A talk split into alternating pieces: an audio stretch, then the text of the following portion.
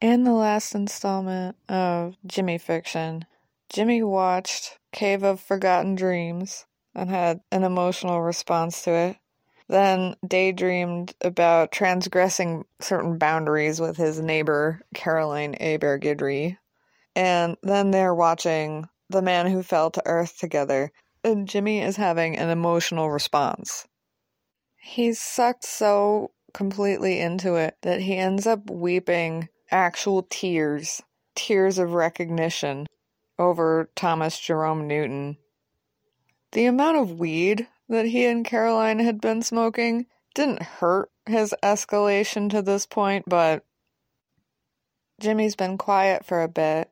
Caroline glances over and can see in the light from the television a single tear trickling down his cheek. The light glints off of it. And as she watches, she can see him becoming gradually more and more verklempt. His expression is deepening, his eyes rimmed with pink, and then his breathing is audibly shaky, and she can see his body rising and falling with each inhalation, exhalation. Then his shoulders start lightly shaking, and suddenly he's trembling and then heaving. And then the sound breaks out. then the levee breaks all together and he's sobbing.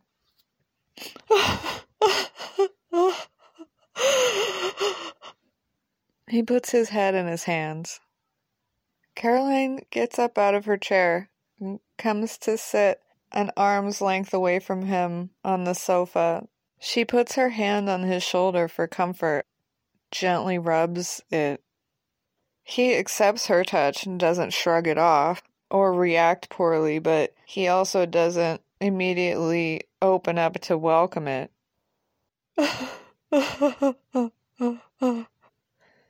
Jimmy. Jimmy. James. I'm sorry. For what? Being moved by art? Having human feelings? it's okay. It's okay to cry. You can cry in front of me.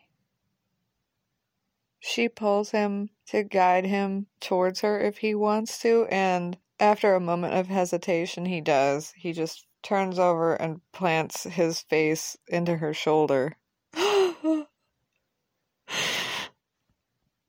It's the scene where Thomas Jerome Newton is in his extraterrestrial form trying to have sex with his girlfriend who is absolutely completely full on terrified, running from him screaming. She pees herself. And Jimmy's just in it. Caroline doesn't know that it's as spot on to what's actually been going on in Jimmy's mind, but that doesn't really matter to her because she just sees him suffering. So she holds him gently and platonically, strokes his hair lightly. they come to some kind of mutual conclusion where her hand reaches for a sofa pillow and then his hand reaches to help her to pull it onto her lap and then he face plants into that he slowly tucks the throw blanket around himself better. He's pulled it up to his chin, so he's completely within it like a cocoon, except for his face sticking out. You want we should turn off the movie? No keep it on. I need something to look at. Okay. He stills a little bit. He's calmed down or cried himself to the point that he doesn't feel like crying anymore. Caroline rests one hand on the crown of his head and the other on his shoulder, and he starts to breathe like maybe he's fallen asleep. And regardless, comforting him is comforting her too, and she starts to drift off a bit herself. She's seen the movie a hundred thousand times. She's practically got it memorized. So she isn't trying to stay awake for that. Then both are sleeping. They both drift off. And sometime later, at some hour of the night, they're both reawakened by the sudden onset of rain. It happens just as it happened in the television program. Just the skies opening and then the thunder of water on the roof and on the ground outside, and it builds in intensity from zero to 100. Because that's how rain frequently happens in southern Louisiana. Suddenly and with great force, producing a tremendous amount of noise. Jimmy immediately rockets from sleep to full awakeness and is shocked to find himself both where he is, as in not in prison, and on a woman's lap. Both of them fully clothed. That might even add a bit to the surprise of the situation for him. Has this ever happened for me before? But she's awakening as well and looking at him, so they kind of adjust together and they arrive at the same time. Like, oh, it's you. Okay. Nothing to see here. This is normal.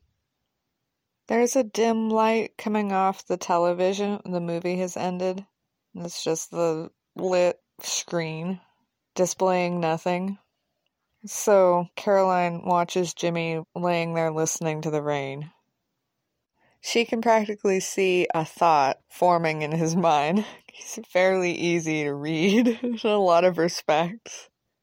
But of course, she can't presume to know what the thought actually is, and that has her drawn in, maybe more than casually, to what he's going to say.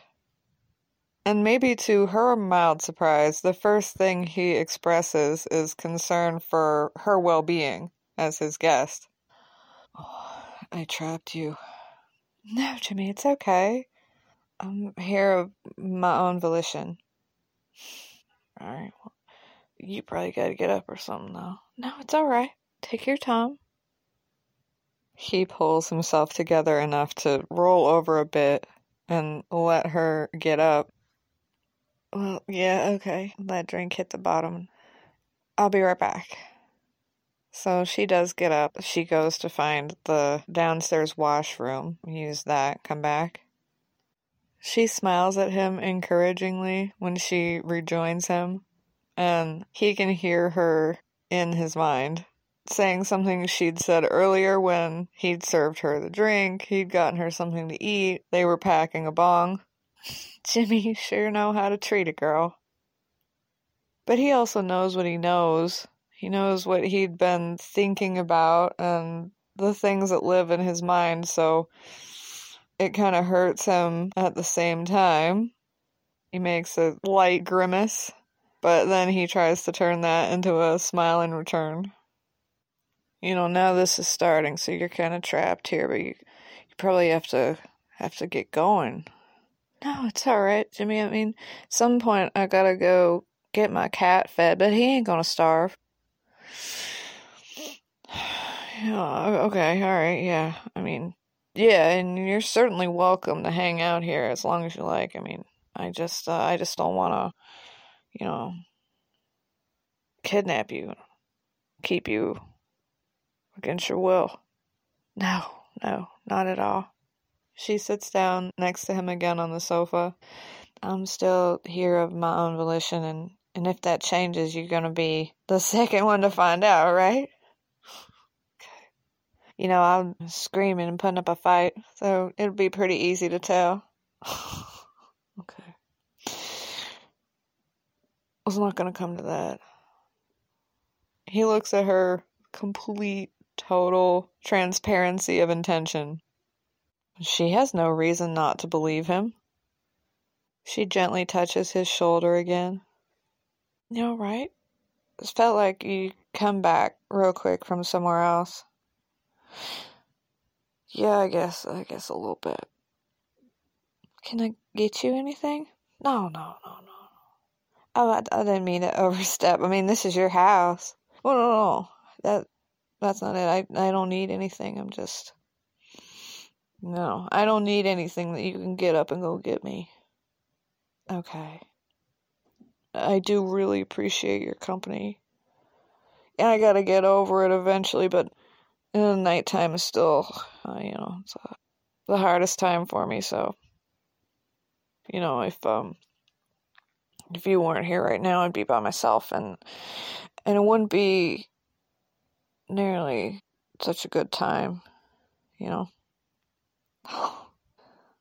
yeah, I know. It gets lonely sometimes, huh? In those dark hours when it feels like you're the only person on earth. I mean, now that I'm not just surrounded on all sides by, you know, the dregs of humanity. Yeah, sometimes it does feel like like that, like like I went from everything to nothing. And and really it was the other way around, but I don't know. I mean, knowing something and feeling it, I guess, are different things. Yes, exactly. I would agree with that. I think that's a, a pretty good statement of truth.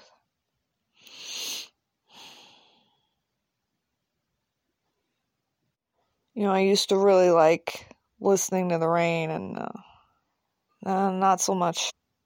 Yeah. Caroline puts the pillow back on her lap, rests her hand on it, and Jimmy takes the implicit invitation, folds himself back up a bit, and lays his head back down on the pillow.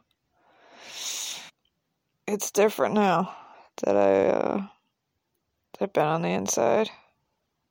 Because the prison got a tin roof. Yeah, yeah, actually it does, and it's so loud. I mean, the people loud to begin with. Like I said, just surrounded on all sides by all these people all the fucking time, right? And there's always somebody making some kind of noise, even when it's in the quiet hours, like somebody laughing, somebody screaming, somebody's crying, somebody's doing something all the goddamn time, right? And then it's almost worse in those small hours where you wake up and you hear nothing. And, um, you know, I get to thinking, like, fuck, what am I gonna hear next? And when? And then you're alone in it, you're just waiting for it, and, uh, he shakes his head, nuzzles his cheek harder into the pillow. Caroline rests her hand on his shoulder again. When it's a rain, you know? The sky busting open. It's enough to scare the shit out of you anyway. I can't even describe it. You know, however loud it is, all the time. And then there's that. It's so much louder. It's like war breaking out or something. Just thundering down, like on the roof and on the pavement outside in the yard and on the fence and like on the wire and it just sounds like fucked up bells ringing inside my head. And I do anything to go back to the silence. Yeah, sorry, that's pretty dark. No, it's okay. It's honest. One time I had this conversation with this guy in there in the machine shop during a storm like this, and um, somebody told me I died that day, and everything since then has just been some kind of dream. I don't know. I could believe it. Caroline gently rubs his arm. Wow. If it's a dream, then I'm in it.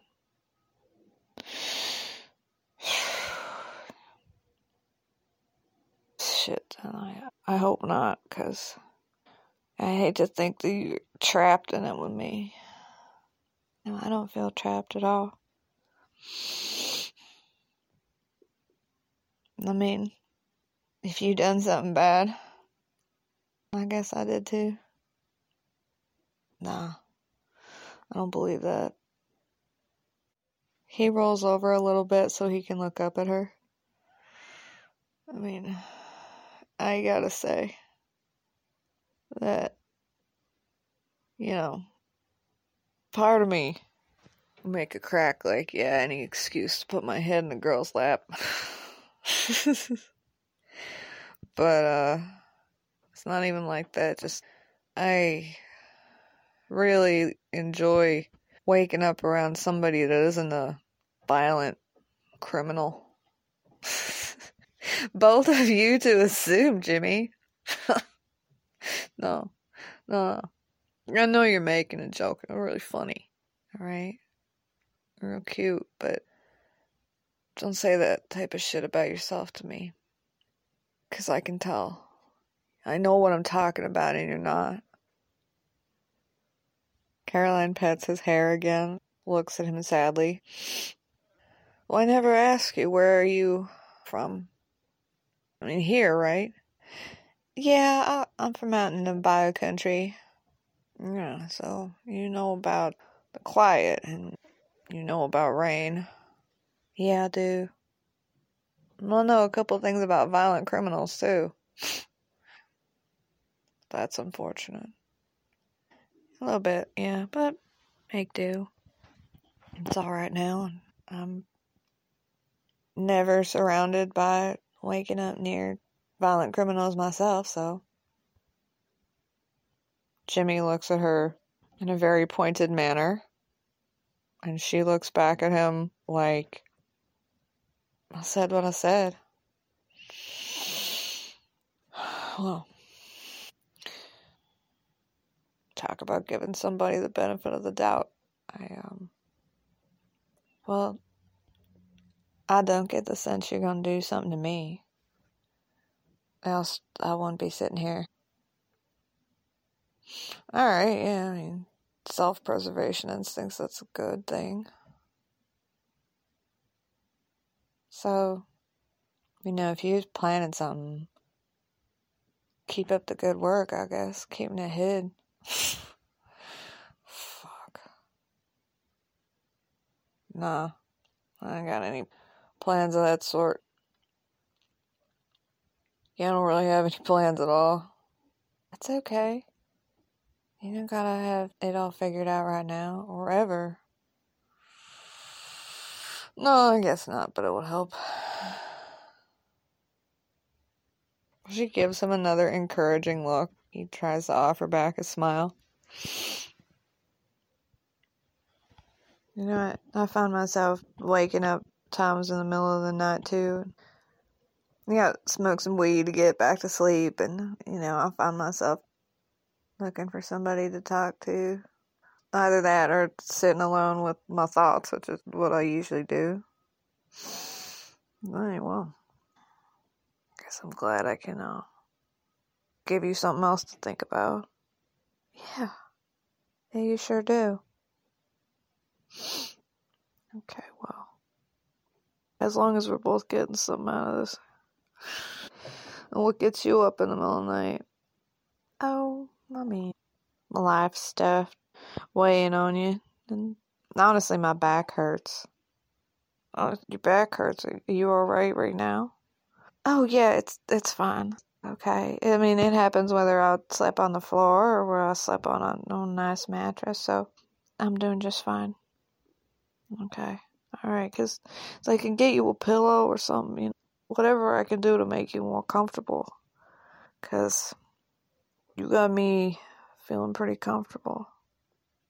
Good. She very gently stroked his arm with her fingertips.